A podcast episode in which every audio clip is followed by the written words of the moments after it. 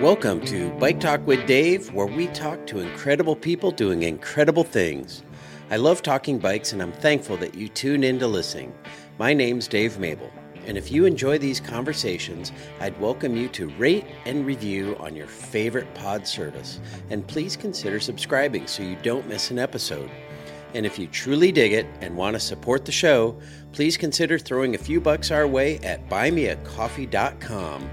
There's a link in the show notes. Just look for Bike Talk with Dave. When you do support the show, I'd love to send you a sticker. Now, to today's show. If you ride bikes, you've probably had to do some simple mechanical things like change a tire or raise your seat post, or even wrap your handlebars. When it's all broken down into bite sized pieces, it doesn't seem all that difficult. But to become a master of the machine, to really understand how things work, what makes the chain go up and down the sprockets? What makes that buzzing sound when we coast? Why would I need to replace my chain and cassette if they're not broken? What if I want to put hydraulic brakes on my bike? A good mechanic puts in years of tearing apart and rebuilding bikes and develops a deep understanding of how things work and what stuff works with other stuff. Mark West began wrenching nearly 20 years ago and has become a master of the trade. Ask him anything. Does this shift lever work with this derailleur? Can I use 38 millimeter tires on my road bike? Can I switch my 9 speed to 11 speed? Or here's the biggest one Will you please run my hydraulic brake hoses through my internally routed handlebars, stem, and frame? He's mastered them all, and in doing so has landed a spot on the professional cyclocross circuit. He's worked for some of the best in the world. Maybe you remember Ben Berden, Jamey Driscoll, Caroline Mani, or Laurel Rathbun. If you follow cyclocross today, you likely recognize Kerry Werner, Becca Fahringer, Lance Haidet, or maybe remember when Gage Hecht toppled Stephen Hyde as the U.S. national champ, or now three time national champ Clara Honsinger. In fact, the entire U.S. national team at the Cyclocross World Championships in 2022. And this year, he found a spot on the Steve Tilford Foundation's cyclocross team. He was in Hartford, Connecticut this past December handing bikes to Curtis White as he battled Eric Brunner for the Stars and Stripes jersey, making sure he had the right tire pressure to take the victory. In December, West loaded the team gear on a plane and flew to Belgium to support the crew during one of the most intense periods in all of sport the Kerst Period, an action packed block of 10 major races in the span of two weeks, from Christmas through the first of the new year. And the best cyclists on all of the earth are vying for World Cup or Super Prestige points and preparing for the UCI World Championships. We sat down with West when he returned, we had to find the most European spot we could, so we landed at a back table at a German flavored pub in Des Moines, Hessenhaus. The staff are friendly and they've always got at least 50 German beers on tap, making it the second largest German beer pub in the world. No lie. The manager, Ben Rasmussen, was kind enough to sit down with us to talk about what makes German beer German and Belgian beer Belgian. Anyway, Ben is here, the manager of Hessen Hessenhaus. Talk about a little bit about German beers, and I mean Germany and Belgium like are next to each other. And Mark, I think you were you you stayed what half out half yeah, mile from. So I was the majority of the racing I that the team did uh, was in Belgium. Well, the majority, all, and we stayed in the Netherlands, but we were a half mile as the crow flies from the German border. So yeah. So we could talk German beer, and that's yeah, okay. yeah, and we Yep. spent a little time in uh, one of our off days in Köln. So yeah, Awesome. Well, I hope you said that right because I don't know if you. Köln, Cologne. If you're Cologne. Oh, okay. All right. Thank you. The Yeah. English version. All right. I honestly had no idea what you were talking Yeah. about. Uh, so Ben, where? Tell us about this place a little bit. It's gorgeous. It's. I mean, you feel like you're walking into a German beer house when you walk into the Hessen Haus. Yeah, it's um, definitely more towards the authentic side. Um, we have 50 beers on tap. I would say 42 of them are German. Um, we have tons of bottles um, as well. We actually, I think, when we get stocked back up, we lost a beer distributor. We're getting it back. Um, when we get stocked back up, we'll actually be like the second largest German beer house. Um, I thought that was really interesting. Uh, you know, here in Des Moines, Iowa, being the second largest um, carrier of, of German beer. So In in Des in the Moines in the world, or in the world. in That's the world, crazy. second in the world, yeah, Wow. So Yeah. next time you're in Des Moines, yeah. if you want a. German beer, test them all, right? And yeah, test them all, and uh, definitely recommend drinking them out of the boot. Uh, we have a, the two liter boot. Actually, it's going to be our new boot's three liters. Uh, Wow. That sounds dangerous. yeah, there was. Uh, we're actually really excited about that. There was uh, everybody in the world when it kind of shut down stopped making the boots. So we actually had to contact a company to specifically make a boot for us. Um, so we've got that on its way. It's Well, very- speaking from experience, your food is quite good as well. it is. Yeah, it's it's actually the first day I got back from Germany, like or Germany, Europe, and Belgium, blah blah blah. I Grubhubbed Hessen Haus because needed to scratch the itch. That's awesome. I love that. But uh, what defines German beer? What makes German beer German?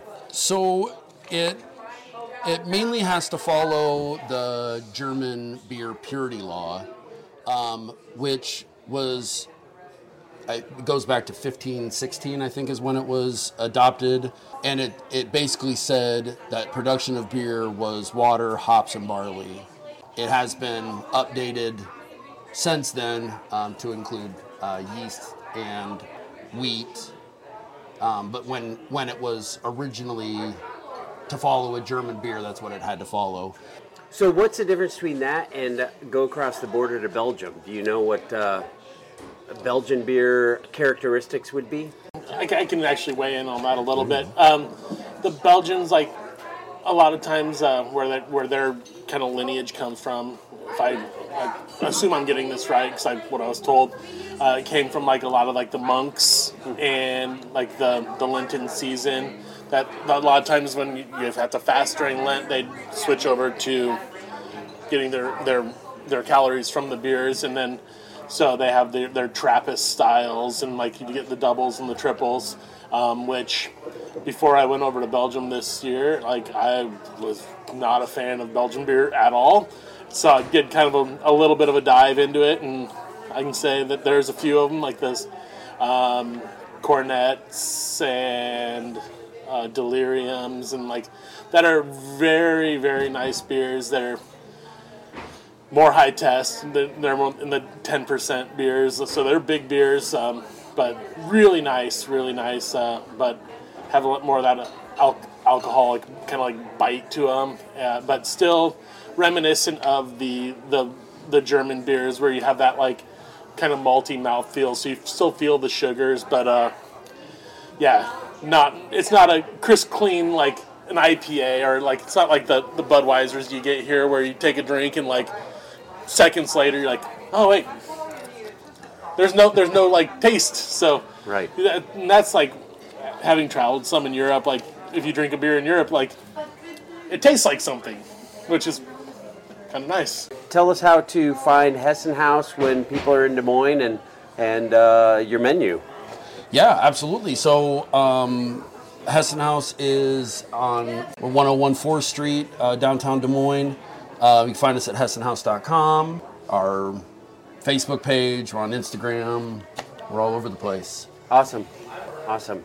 Uh, ben Rasmussen, I appreciate you letting us have a corner of the bar here and uh, talk about some Belgian bike racing and delivering some delicious beers. Well, it's been my absolute pleasure. Remember, we do have a very nice patio that you can pull up bikes to, so definitely come visit us on your bikes. Yeah, it's great. It's I've I've parked my bike on this patio multiple times. So. Awesome, that is perfect. That's good to know because the snow is flying today, but yeah, it'll be summer before long, and Absolutely. we'll be riding our bikes to Hessen Haus. And now that we've got our knowledge of beer, I'll encourage you to join me in a cup of chain and spoke coffee or maybe a Belgian double bock and enjoy this conversation with Mark West. Well, that was kind of fun. Mark talking a little bit about beer with Yeah, the German yeah. beer dude. Truth be told, he's only been here a month, so he's not like Mr. In Depth on German beers. Yeah, it but fooled me. yeah, yeah, no doubt, no doubt. Kind of fun. Uh, welcome back to U.S. soil. Yeah, thank you. Yeah, it's been uh, 10 days of like, well, now a little bit more than 10 days trying to get my feet underneath me and like adjusting to the time change again, but which is harder to do in the winter because the short days and Right. days like this when it's gloomy out. But yeah, it's good to be back. Good to have you back. Um, I want to talk about where you've been, the uh, uh, Kerst period. Yeah. Did I say that right? Yeah, I, I, I think so. I don't speak Dutch. Fair enough. Fair enough. Uh, you you spent a month over in Europe wrenching the freaking biggest cyclocross month that Yeah. exists in the calendar. Um, but I want to talk about Mark West and where he came from and Okay. what got him into bikes in the first place. Yeah, so, well, if you're going to go like. I'm going of, all the way the, back, Kind man. of the origin story. The origin story of Mark So West. actually What got you on a bike? It actually kind of started in in northern Europe. really? Um, so I was in in high school, played football, blah blah blah. I was an athlete, was a three sport athlete, swimming, football, track, etc. But and like I thought I was gonna play football and had some head injuries, etc. But that's just kind of like that's ancient history. That's doesn't play into the fact. So I went to Europe and like we were there for a month and we stayed with host families for like a week or so, and we started riding bikes around northern Germany. It's like kind of like kind of clicked. Like we are like, wow, this is kind of cool. Like we're not getting in cars to like go to a restaurant or go wherever wherever we're going, and it was like just kind of like kind of like got the wheels turning. Like all right, yeah, and then came back to the U.S. Bought a uh, mountain bike at the now defunct Doghouse Bikes. oh yeah! Indianola. Wow. Yep, I remember Um, them. Yes, and then spent the, that summer kind of like think I was doing land or like grounds crew at Simpson College, but every afternoon grab the bike and go turn hot laps at Lake Ahquabi because that's like 10 minutes from my parents' house. And then like just like got kind of like got the wheels moving and then um, that fall a girl that I was dating that's still a dear dear friend of mine we were sitting in her uh, dorm room over a couple beers, and she mentioned doing this thing called RAGBRAI that I'd kind of loosely heard about, and I was like, well, all right, I'm in, in for a penny, in for a pound, let's do it, and start training, and us both being athletes, kind of type A's, like. It wasn't enough to just pedal around leisurely, so we started riding faster and faster, and then like I was like, I could maybe try to like race one of these sometime. Got into racing, and was at I was at Luther College at the time. Oh yeah, part of it. And yeah, so got kind of into mountain biking, but like my my heart was really in road biking. But even like at my most fit, I was still much bigger than like the roadies. So I was getting my teeth kicked in almost every road race and breaking a lot of equipment. And so I was, had to get like by proxy, almost had to get good at fixing them wanted to drop out of college because that's what you do when you're a bike racer in college and kind of angsty. Like, oh, I, should, I don't know. I don't know if this is all for me. My parents kind of like talked me down back into reality. Went to uh, United Bicycle Institute in Ashland, Oregon for a summer, like most of a summer. Um, came back after a month or so after doing a bunch of like their classes. Uh, got a job at Irwin's and finished college. Funny, well, kind of a side note to the Luther thing.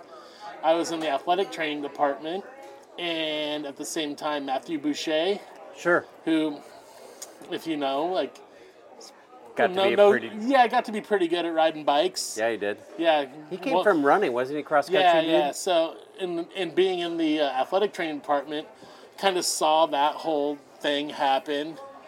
Because, like, I was there doing like studying athletic training and like did like the rehab side of it and was on a few kind of rides kind of adjacent to him. Like even if we started at the same time i was wasn't riding with him for long. Fair enough.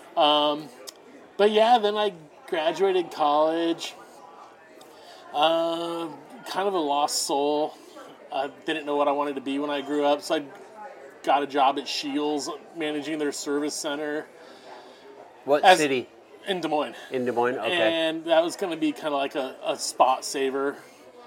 And then later that year, I was going to go on a mountain bike trip and I had a bent seat post on my bike and wandered into Bike World West on 60th and Ashworth to buy a seat post that we didn't have in stock at Shields.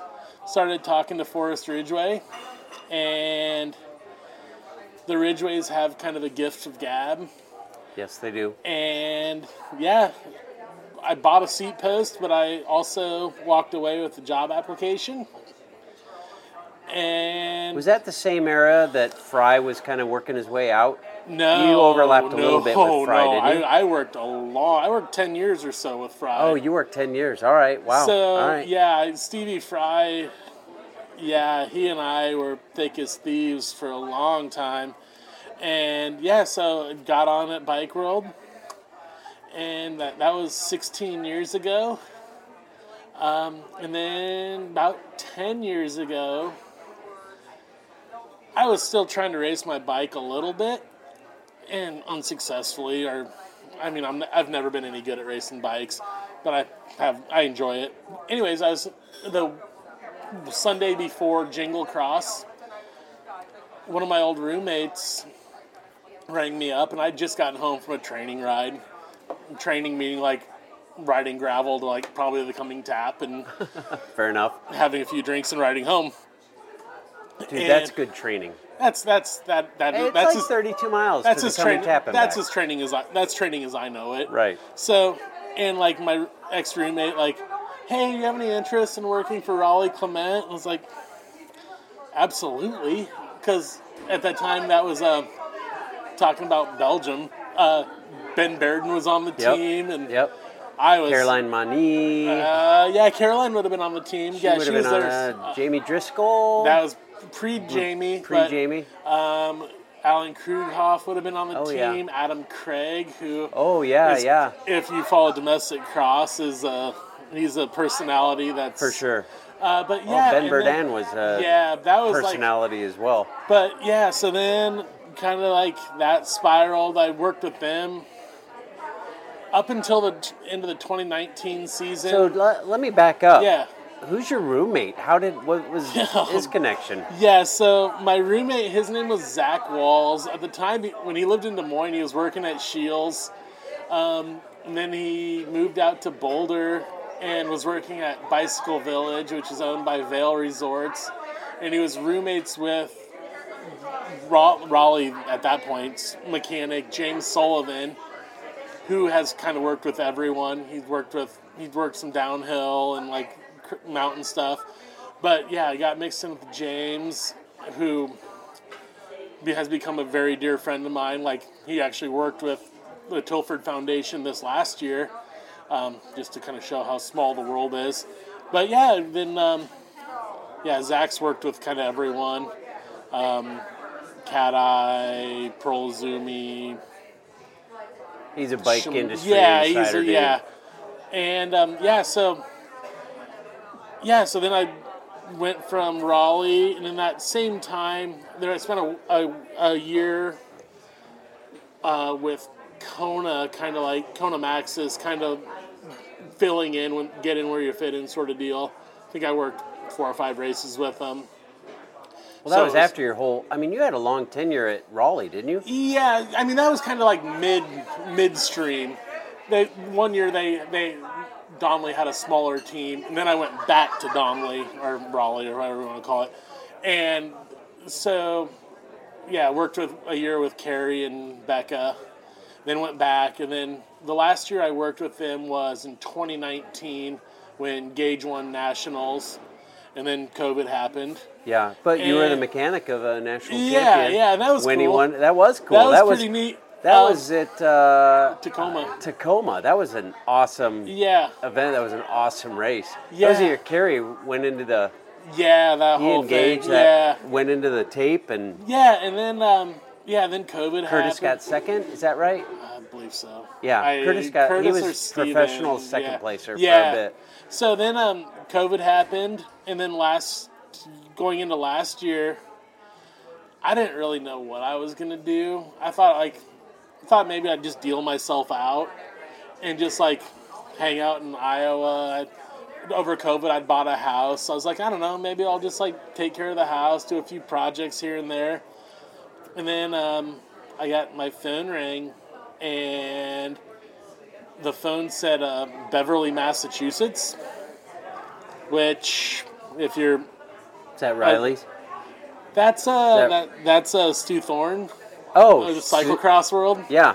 So I'm, I being a nerd about the whole thing, like it registered right away. Like it was the right time of year. It was like, okay, it's August. I don't have a job. Um, yeah, Beverly, Massachusetts is calling me. I bet I almost know who this is.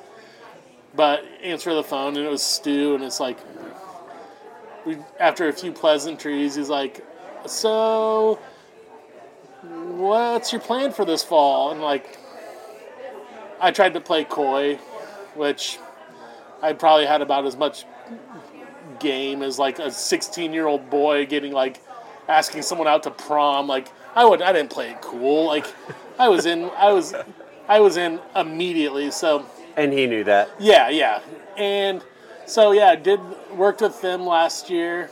Um, I primarily worked with their development team, which was way, way more, uh, way more rewarding than I, would have ever thought. Um, I worked with, and I hope I get them all. Miles Mattern, AJ August, Lizzie Gonsalves, Mia Aseltine. I think that's all of them. But yeah, like AJ August, who is fucking You freaking You stud, can cuss. you can cuss. who won Koppenberg this year. Uh, Miles Mattern, who is on Trek CX. Um, Lizzie Gonsalves, who made the jump to St- Tilford Foundation. Um, Mia Aseltine was on Blue. So like these kids that are like the real deal, and like The future. yeah, that are gonna they're gonna be the they're not they're not like on the come up. They're there. Yeah. Uh, so, yeah, that was really cool. Like, and then this year, and then I got to work at Worlds, which was always a career goal. Uh, we we we had an interview last we year. We did have an interview. Maybe. and uh, uh, yeah, that was that was kind of. I, I thought maybe last year was going to be the last year because like after working Worlds, it's like man, kind of done that now. I, I can relate to that. And so then, like after last year, spent some time out in Colorado skiing, and it's like, oh man, maybe this year, like being like the this this year that we're still in, I was like, maybe this is the year I just like be a ski bum, and I was gonna like maybe like work at like one of the local ski hills or do this and do that. But then I was at um, Unbound working with Rory Mason Oh yeah. and I was sitting there in a torrential downpour, and this silver sprinter van, I didn't know who was in it about the time, like practically locks up the brakes, and I see the window roll down, and it's Chris McGovern, who I've respected for ever because he's done everything and he's just kind of quickly like, "Hey, what's your plans for cross next year?" I'm like, "I don't know, man."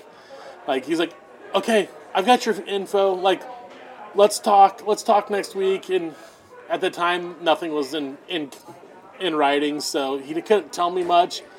And it was just kind of one of those like, "I just need you to commit to this. Like, it's going to be good." And it, what it ended up being was the Tilford Foundation had partnered with Trek, um, which brought Curtis White had been in contact with Trek and was going to do kind of a privateer thing. and that also brought though a partnership with Bear Development, which Bear Development, like if you're anyone as a junior in the last let's say ten years, you've come through Bear Development. Right. So, and I'm, I don't know. I like to think I'm savvy enough to realize, like, see the opportunity there. Like, yeah, absolutely, let's go for it. And it was funny. I was sitting in my truck in the Bike World parking lot. And I was like, I was trying to play hardball, which I'm terrible at. And I was like, Chris, I can agree to this under one condition. I only, I only want to take this job if I'll be, if it'll take me to Europe this year because I'd been doing this for nine years and not gone to Europe. I'd done a lot, but and he almost scoffed at it. He's like, okay, like. Of I course. think, I think he said. I think his exact words like, "I can have you in Europe so much you'll be sick of it." Like, Fair enough. and was like, all right, challenge accepted. So, yeah, cut to uh, cut to September. We go down to Warrenton, Missouri, build up some bikes, and then the, it was it was on after that, and yeah, It was on. You had a full season, and not a. I mean, you're not hanging with like also Rands, no, not at Riley Nuss, uh, Raylan Curtis, Curtis, Raylan. Lizzie, um, and then the Berta kids. Like those kids are like J- the Jack Sprangers of the world. Who he's U twenty three Pan Am. Um, Dan English, um, Kaya Musgrave, Vita. I can't remember her last name. Um, but yeah, these kids are in like they're all just killing it all season. All season. It was so good. Yeah, Curtis was really fun. It was actually a really fun Curtis, uh, year with Curtis and Brunner, just freaking going at each other. Oh yeah, every race. Yeah, there's no love all lost season there. long. No love lost. Um, yeah, the the race in Baltimore, especially the Sunday, which was kind of set up by the Saturday race where Vincent Baestaens won, Right. and holy smokes, like that race in Baltimore, it was a mess. Like the conditions were out of this world. And when when Curtis won, going into like the last corner with Vinny, it was awesome. It was so cool, and it was a, a super emotional win, which would have like that in, in and of itself was pretty cool. And there were shades of like the, the win in, in Hartford, but that win in Hartford was otherworldly. Like it was the energy that day at nationals was you knew something and it sounds cliche you knew something special was going to happen um, curtis like was just like in the pocket all day like the, the, the communication was working and then like during once the like he was just laser focused and then once the race started happening Brunner had him on his back foot for sure with like three to go. Brunner had probably 20 seconds and had a little bobble right after pit one, and Curtis capitalized. And those last two laps, it was the the it was electric. Um, it was it was so amazing, and like you do two more bike changes, and then head to the finish line and to see Curtis coming down this the home stretch in the absolute pounding snow, it, it I was bawling my eyes out. That's I, I will I'm not ashamed to admit that for a second because it'd been an 18 year like build to like this climax that he won his national championship at basically a home race. right. So that was so cool. His his whole family was there. His fiance, um, Stu and Mike from Cyclocross World were there. Gary Wolf, who was a mechanic there for for cross cyclocross world was there too. So like everyone was there, and it was just it was perfect. It was so cool. I would. Curtis has a podcast called In the Red, Yeah, and he like talked through blow by blow that race, yeah. and I would highly recommend people go up back. It was I don't know three or four episodes ago. So if you go to In the Red right now, you'll you'll have to scroll back a few episodes, but. Like I got goosebumps listening to him. I got goosebumps listening to you. oh, it was Curtis was like the professional second placer, yeah for eighteen years, right? Because like when he was on the when he was coming through the juniors, there were the Logan Owens. Um, yep. Yeah, and just perpetually in second. But especially late in that race, like when it was two to go, once he took the lead, it's like, all right, he's gonna win. And like I remember he told me, like before the race, like, well, I'm gonna win today. And I believed him.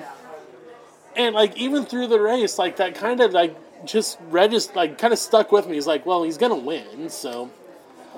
And like when he's 20 seconds down, it's like, well, I thought he was gonna win. Like, and then sure, sure enough, like two laps later, like, and it was so it was amazing. And then any any nationals is always kind of like you want to just like go ballistic when your guy wins, but it's always like punctuated because like you have to put all the stuff in the bags the, next day Ah, or dude. that day. Yeah, it's so When- much work. When I when I was working with Donnelly, I didn't even go to the finish line.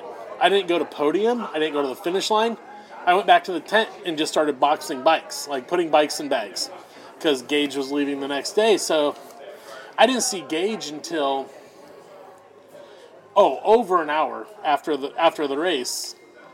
I'd seen about every other person that was at the venue, but I hadn't seen Gage. So this year I think I gave you a hug when Gage won. Yeah, like yeah, that was a big deal for you. That was and that was a moment where like i don't know maybe i have like this imposter syndrome like that when gage won when i was le- leaving the pit and j pow calls me by and says hey mark congratulations. Like like wait what?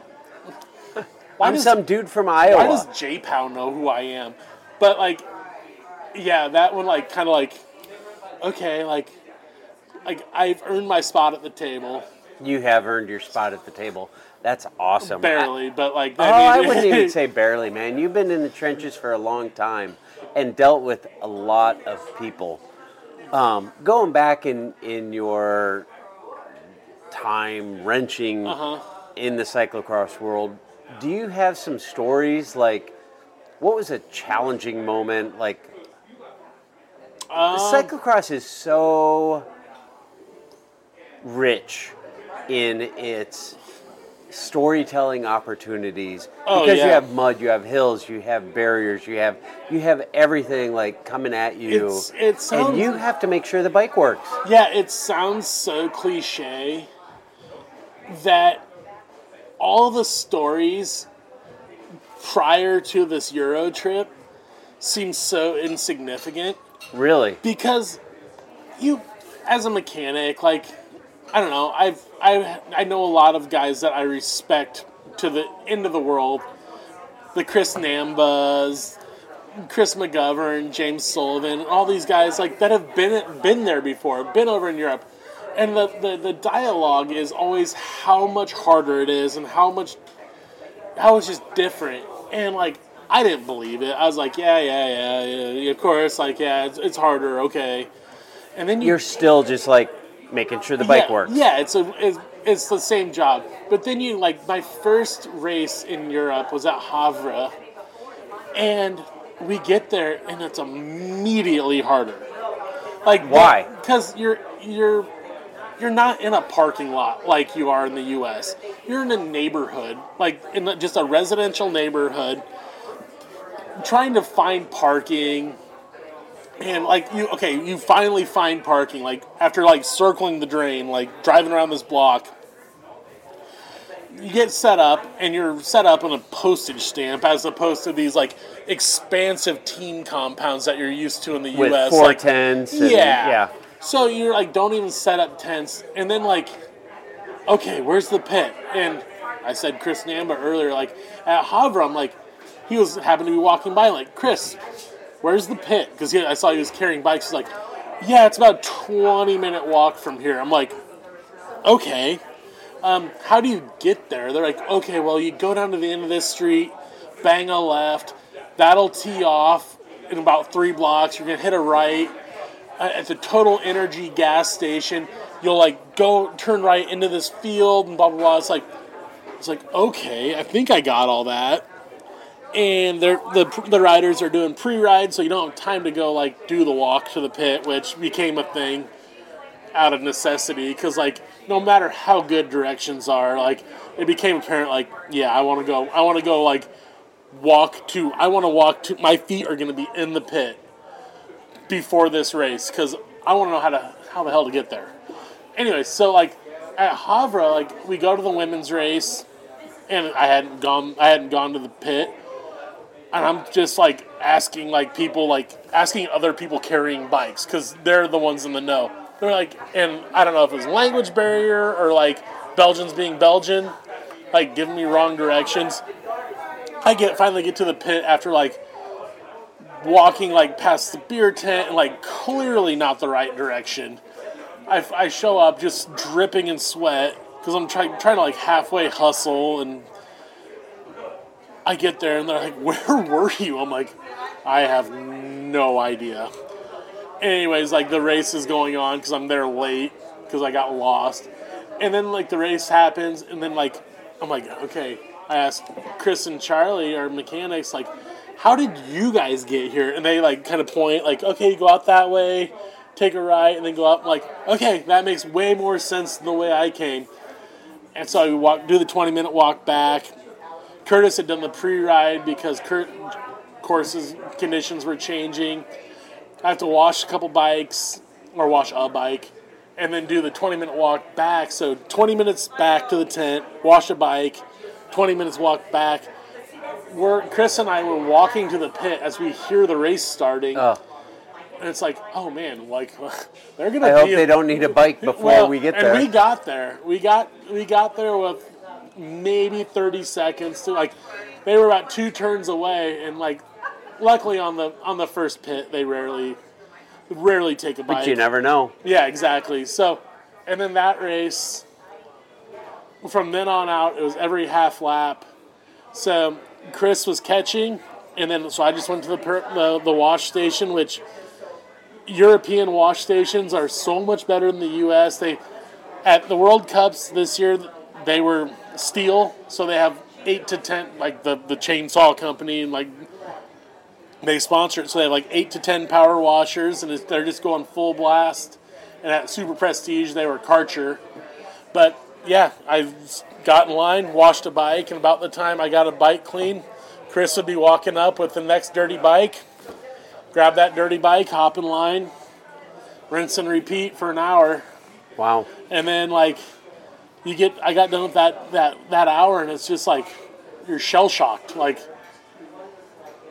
okay this was a lot harder than any US race I've ever experienced Huh. so it's and then like the next well then that that day the next day or the next race was the next day at Zolder so we do an hour drive back or hour plus back to where we were staying. I tear all the bikes down to the frame, inspect the bearings, do all new brake pads, put them back together, and got done a uh, midnight or one. Pretty pretty darn late. Being a being an early bird, like that was way later than I like to stay up. Um, get in the car eight o'clock the next morning and drive to Zolder, which for any of the car nerds out there is an F1 track. So um, it was super cool, super cool venue. But yeah, show up, and that's the other really neat thing about Belgian cross is you can be an hour away, and that the Gavere race, they were changing bikes every lap. The next day, we didn't do a bike change, which Not was one. not one, which is only one of two races where we didn't do something in the pit. Which, in the U.S., you could go weeks without doing bike changes or whatever because It might just be yeah. dry and the race well, and even like when the grass even, crits. Yeah, even when it's muddy, like very rarely are you doing half lap changes. And in Europe, it's seemingly like yeah, half lap changes. Half lap changes are a thing. Huh? What's the difference in the mud? Um, it just seems to say muddier is. I mean, we is a weird live thing to in say, like, Iowa. yeah, it's the mud just seems muddier. Like it, it's it's more abrasive. Stuff just gets torn up. Um, there's a lot more sand on their courses, so chains are getting like nuked. Like you're just like no matter how much you change, like wash and scrub a chain, it's just gonna feel gritty.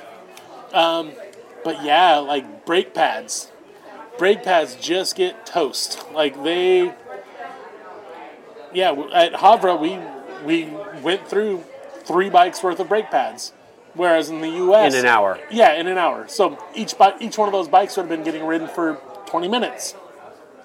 In the U.S., like a set of brake pads may last all season, or close to a season. Or if you're changing in the U.S., like it's preventative. Like It's not needed. It's yeah, preventative. It's yeah. like, you're oh, like, let's throw "Uh, some fake yeah, breads yeah, on. We, might, Yep. we might better do it. It's been a it's been a few races, but yeah, it's it's crazy. And then the fans, Belgian fans are just that's it's where in the U.S. the sport is very much amateur driven. Right. You, you, right. you, if you're at a cross race spectating, there's a good chance you raced or someone in your family raced.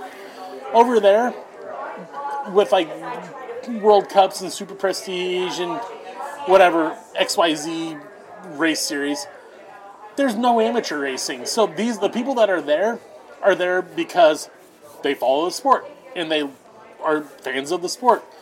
And their their knowledge of riders not even just like the top riders.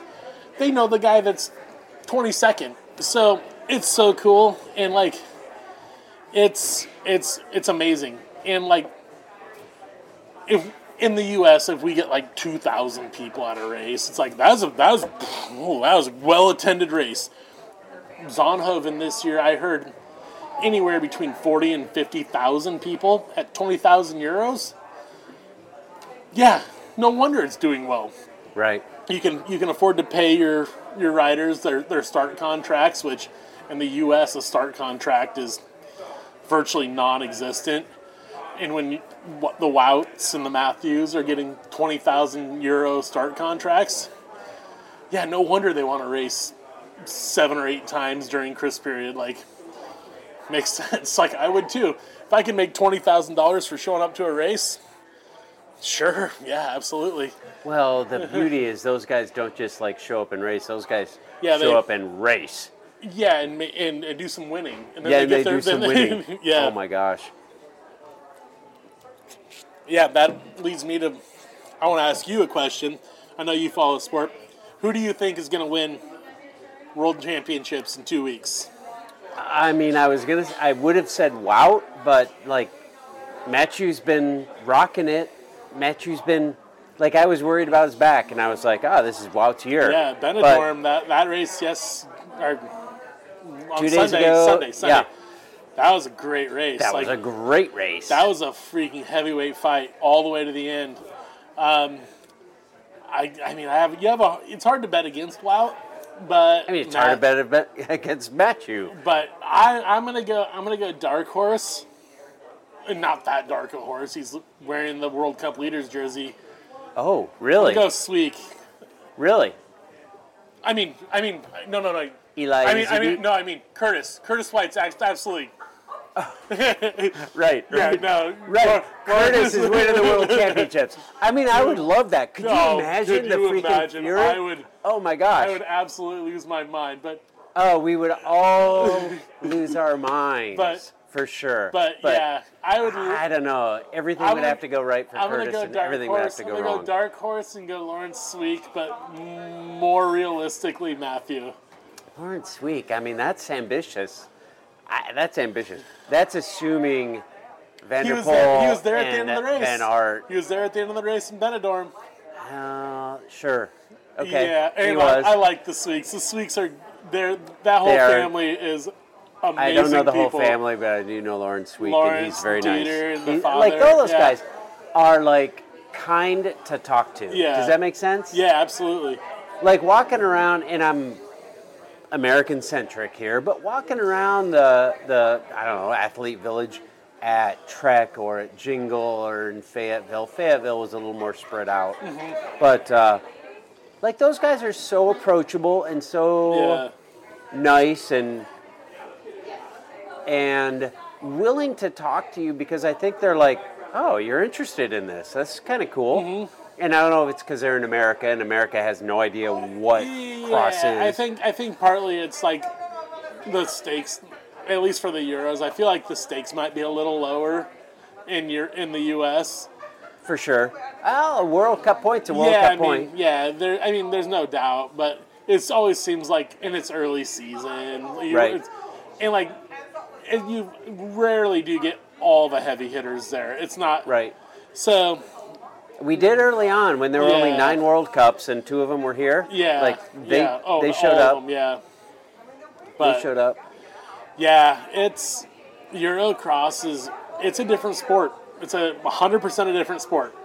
Yeah, that's interesting. Is it like would you uh, um, compare it to like collegiate football, NFL, basketball, baseball? Like what would you compare it to in the U.S. as far as the as far as the like rabidness of the fans? Oh, I don't even know. Like, it's maybe like ACC football. Like, it's the the the. It's I, I can't even explain it. It's so different, and like you go I, at Herentals. I'd been at a few races at that point, and like you see these beer tents, and you well, you don't necessarily see them. You hear these beer tents because there's always a DJ, and like we were walking by this this beer tent to come back to the the, the van. I was like, I have to look in there. Like I, I just want to see what this whole thing's about. And you look in there, there's all sorts of like lights, like it's a discotheque, and you hear like the world's crappiest like techno music going. It's like Euro techno. yeah, it's like I doubt any of these people actually saw the race. Well, they're in the beer tent. Yeah, exactly. It was, um, but it was. I can't. It's an anomaly. I can't even begin to like compare it to anything, and I nor would I want to because it's so different. Huh. Trying to wrap my head around what it might be like, but I can only having never been to like a professional like Euro soccer game. I imagine like because they don't they don't they don't tailgate like football. Like there's no one like well, the tailgating's during the race. yeah exactly. It's a it is a tailgate. Right. Um. I have no idea. Like it's it's just so totally different. It's even the sounds at a Eurocross race are different. Like I can't remember what race it was. It might have been Herentals because we were pretty light on pit activity that day. Just sitting back and you hear over the intercom like they're speaking Flemish or Dutch or whatever they're speaking. I don't understand that, and it's kind of like over like these crappy like conical speakers like that don't have good sound quality that just kind of like in mono shouting about who knows what about the race. And then in the background you hear crappy techno. And then you also hear the pressure washers going. And it just kind of like it was pretty surreal. Like when you lay, sit back like okay wow this is this is different. Huh. and it's so cool. Like and the smells are different because all you smell is like frites and cigarette smoke because, yeah, I mean They all Euro smoke. Yep. Yeah. Yep. and like it's it's wild. It's so it's just different. Huh. That's crazy. That's awesome. What an incredible experience. And like you're there. How many times did Wout and Van der Poel race while you were there? They did a couple of those races, didn't they? Most of them. Most of them. Yeah, at least one of them was there. I think that one of, at least one of them was there at every race. So we did. Does that change the atmosphere? oh yeah, oh yeah. The Belgians are bananas for Wout. They are like, and it was at um Zonhoven where it was late in the race. It might have been last lap when Matthew crashed, and I felt like it was not a very sporting moment. Like Wout or Wout was second wheel, Matthew crashed or bobbled, and the, the crowd goes absolutely bananas. Like, which is kind of like it kind of felt a little bit slimy, but like I, I didn't have a dog in the fight. Like I was there working for Curtis, of course. Like I'm I'm working for Curtis, so whatever the ha- head of the race happens, whatever. But it just kind of felt like, oh, that that kind of sucks. Like when you cheer for some, cheer for something bad happening, but they're they're cutthroat. They're cutthroat about it. Like they are they if they have their guy, that's their guy. I mean, I can kind of relate watching basketball. We're rabid Iowa State basketball fans, and and if if uh, if a Kansas player, I don't know, I, goes down or whatever, you're like excited because it's like Yeah. yeah, it makes your odds better, better. of winning. Yeah, yeah. But it's kind of one of those like I felt bad because like in the U.S. like the U.S. cross is a little more kindler, gentler. For sure, and we want everyone to Yeah. win and come away with a ribbon. Yeah, and- but it's kind of one of those like damn, like that that just kind of rubbed me the wrong way. But huh, that's interesting. it is what it is. Like yeah, it is. Uh, like and like Euros are just they're a little harder. Like every everything about it, like that's how they've been brought up. Like because eurocross like from the gra- from the word the time you pull up to the venue till the time you drive away is harder. So of course they're going to be more conditioned to that. Yeah, So huh, that's interesting. Let me ask you this. Do you think we have a hope of competing on that level? absolutely. As we do. Absolutely. Tell me why. Because the kids that are coming up Great mechanics. Yeah, yeah, great mechanics. No, the kids coming up the at the junior and U twenty three level are really, really good. Like the the AJ August, the Maddie Munro's, Lizzie Gonsalves's, and like all these kids. Like I feel like the the the it's kind of doing one of these where things are getting more balanced. Um, I mean, don't get me wrong. The Euros are always gonna like have it easier. Well, no, no, no, no, that's not fair. Not have it easier, but there is cyclocross is more ingrained and more like accepted. So, In- we, we- In Europe, it's As- like college yeah, basketball. yeah, I mean, in the and- U.S., it's a niche, and like, a niche of a niche of a niche. I've had this conversation with several people like about American sport and why US US athletes aren't coming through cycling.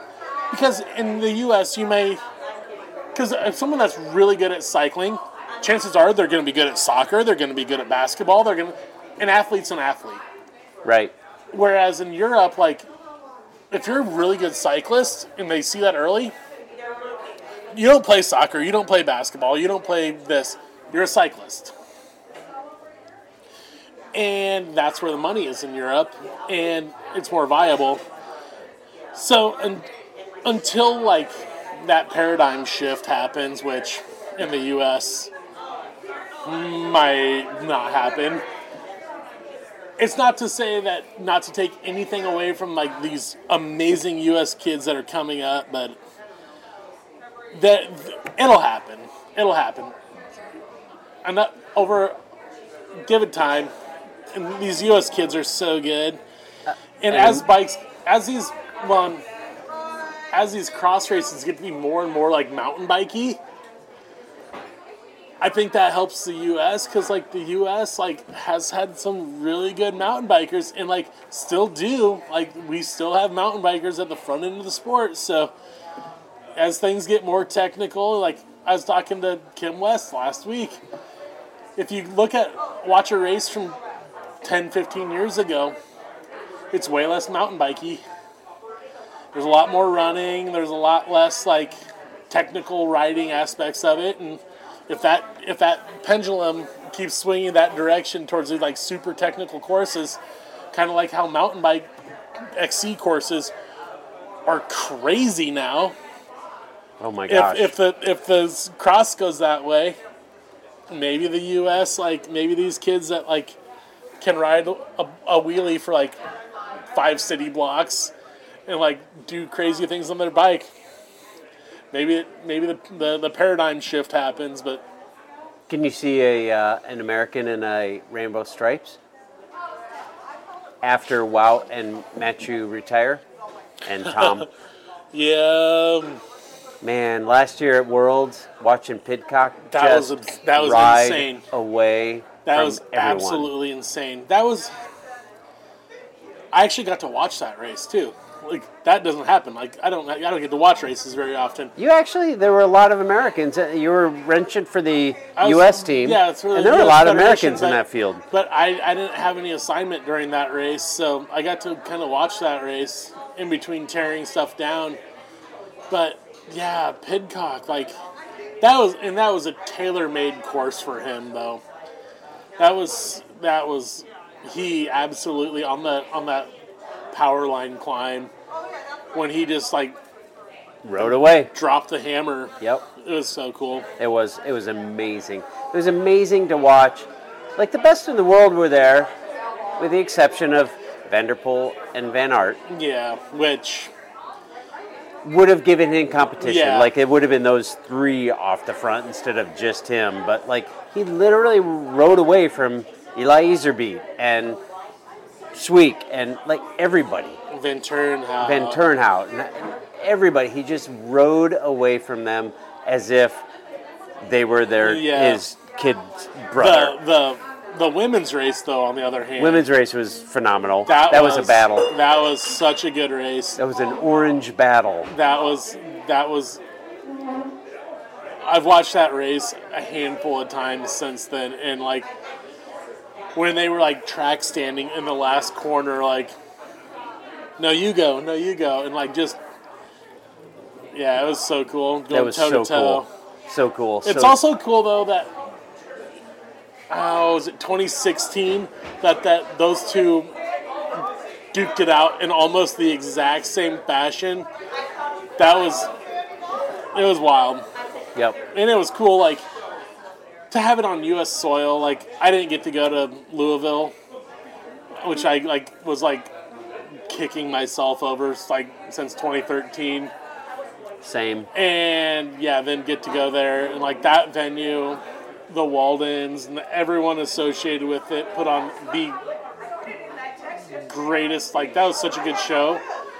Like even trying to like remove yourself, like take a step back and like, wow, this is some, this is this is something else. Yeah, it was something. And having else. never seen it in Europe, like you're comparing one thing to one thing, but it was.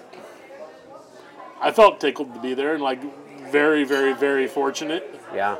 Let me ask you this. I asked, uh, actually, in episode number one uh, with uh, Stephen Hyde, I asked Hyde right after the Worlds last year. Ten years prior was Louisville.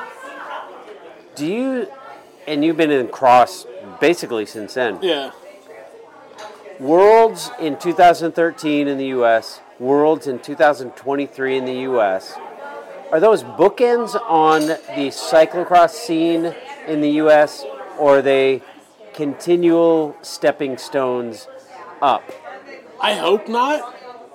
Um, I don't see it being a bookend. Like gravel is no doubt like where the industry is kind of like s- focusing their efforts and all that.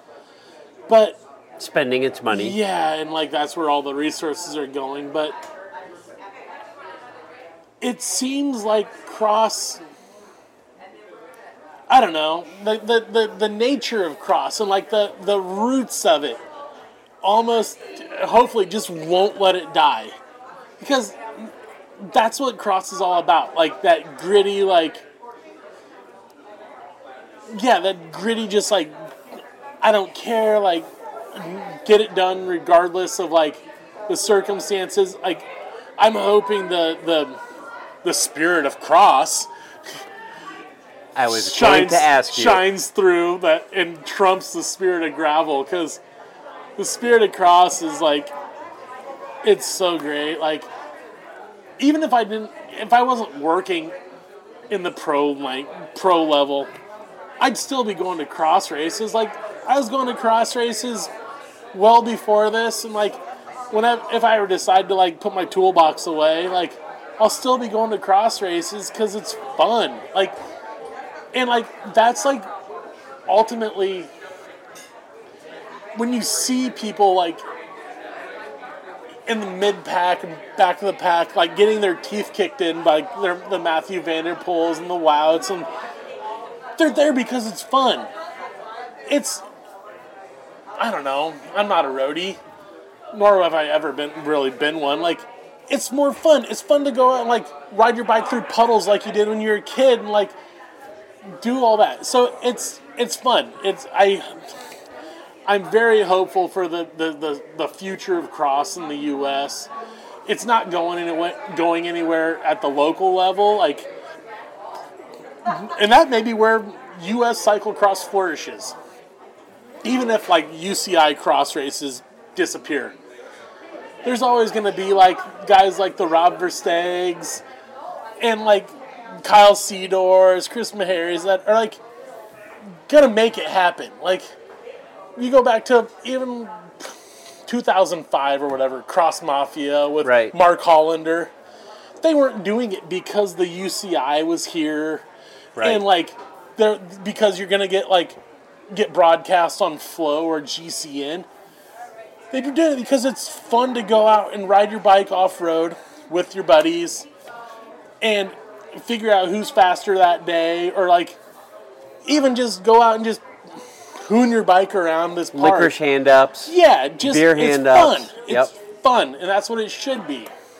And like, even like even in Euro, like in Euroland, you can see people having fun. Ben Fredericks at Koksijde. I don't know if you saw like the the viral thing where he like was in the on the in the stand like Going through his handlebars, like does like goes over the handlebars, does a somersault, and gets up and like claims it, like hands up. Yeah, that's fun. Like this is what it should be. It's big business, but it's fun. Yep. And like even like when you're in the thick of it, knee deep in mud, for a guy like me that would never has would never have any chance at being at that level, guess what? It's kind of fun. It's kind of fun. Don't tell anyone. I'd want to be there even if they weren't paying me. So, it's fun. And that's that's what it's all about. Like there's no doubt in my mind that everyone there got into it because they enjoy the sport. I love that. And I promise I won't tell anyone that because you play hardball when you negotiate Oh, I'm your such contracts. a hardball player. Like You are such a hardball player. I won't tell Stu that you yes, will only be there Stu for the Raylin, highest yeah. dollar. Yep, I'm and now that I have another national championship rate Dude, my two. rate's going up. Like That's incredible. it's gonna be hard for people to afford me. It is for sure. Absolutely. Like kind of like kind of like it's hard for you to get me here. Like Oh, it was. It was. It was. I think I bribed you with a beer, didn't I? Yeah, I mean, Yep. I mean, next Yep. year if we get another, if we get another national championship, it might be two. It might be the three-liter boot, Oh boy, then the real stories will come out. no doubt. I'm. Uh, I'm keeping you to that. Yeah, by the tell way. you what, if- the freaking boot. When when Curtis wins nationals next year, you and I will split three liters of a boot. Fair enough. Split, or we each getting our own? I don't know, man. Like That's a I'm, lot of I'm beer. not trying to. We got to get home. Yeah, Maybe we can do it in the summer. We can ride our bikes home. yeah. We can we can invite uh, Kim West over. Oh, there you go. There you go. I love it. Well, dude, what a pleasure to chat. Absolutely. What a, what a, um, a fun season for you, and uh, and so cool. Like, I don't know, you're like one of our own who's working in the trenches for the big dogs. Yeah, but they're- I'm not the only one. Like, don't I don't, and it's. I mean, like Ozzy Fisher right now is in Mallorca, Matt, working with like Matt Zimmer. Zimmer uh, today, who won the freaking King of the Mountains Yep, jersey. um, Chris Daggs, who's no Who- was, Chris at, Daggs the, was at the store today. like, Absolutely, yep. um, Dags is all the awesome. ABC Uh, boys. uh, Marissa, who Marissa freaking won, the last week. Like, yep. I mean, I what what I'm doing isn't unique, or well, it's unique. It's unique-ish, but like, there. I mean, Central Iowa right now is absolutely killing it, and they have for a long time, and it's so cool. Like, I wouldn't trade living in, in Central Iowa for the world. It's it's the place to be. Like whether you're whether you're a RAGBRAIer or you know top tier athlete or someone trying to like make a little bit of money turning wrenches around the world, like Des Moines, it like No doubt. absolutely. No doubt. Well, I appreciate it, dude. And it's been fun chatting and catching up. Yeah, and um, thank, thank you. It's always fun. I think I got to get rid of my um, celebrator. Yeah, I almost caught you, but No, well, you got, you got the liter. I got the half liter. Yeah, of course, yeah. was my second one, but we won't talk about that. Great beer here at Hessen Haus. I highly recommend yeah. it. Like, what a great yeah, environment. and yeah, if you ever uh, looking for a place to snag a nice meal, if you like German food, it's so good. And if you want Mark West to work on your bike, like take it to Bike yeah, World take West. the bike world. Like, yeah, we're, uh, yeah, we're always, I'm always there, seemingly, Yeah. but no doubt. yeah, doubt. I'm not going anywhere. All right. Well, thanks, dude. I appreciate Absolutely, it. thank you. Thanks for tuning in to Bike Talk with Dave. I hope you enjoyed our show today. Mark is an amazing man and has had some incredible experiences, and I'm thankful he's been so willing to share. We could have stayed and talked for a few more hours, I'm sure. Hunt him down on Instagram if you want to follow his adventures. Now, thank you for joining us on Bike Talk with Dave. I hope you keep coming back, so be sure to subscribe and share. And if you'd like to support the show financially, look for Bike Talk with Dave at buymeacoffee.com. Or you can just hit me up on Venmo at David Mable, and I'll send you a sticker. You can follow the show on Instagram and Facebook too. I'd like to thank Chain and Spoke Coffee for supporting the show. The delicious beans are available now at chainandspoke.com, and I look forward to the opening of the retail spot with coffee and bikes in Des Moines in the next month or so. Thanks too for BikeIowa.com, where all kinds of events are listed on the calendar, from competitive to fun rides, from gravel to bar to bar rides. Check out the calendar at BikeIowa.com. And if you have an event, get it on there. Just create an account, log in, and you can add and edit your event for free. One of those events is the Driftless 100 on April 29th in Elkader, Iowa. I'll be joining my friends at the Iowa Gravel Gang for a beautiful gravel ride through the driftless hills of northeast Iowa. If you come, and I hope you do, bring your fly rod to fish one of the many trout streams in the area. It's a beautiful area. You can register today at driftlessgravel.com or look for a link on Bike Iowa. I hope you have a great week, and I hope you join me in the coming weeks for more great cycling stories, rides, and awesome people.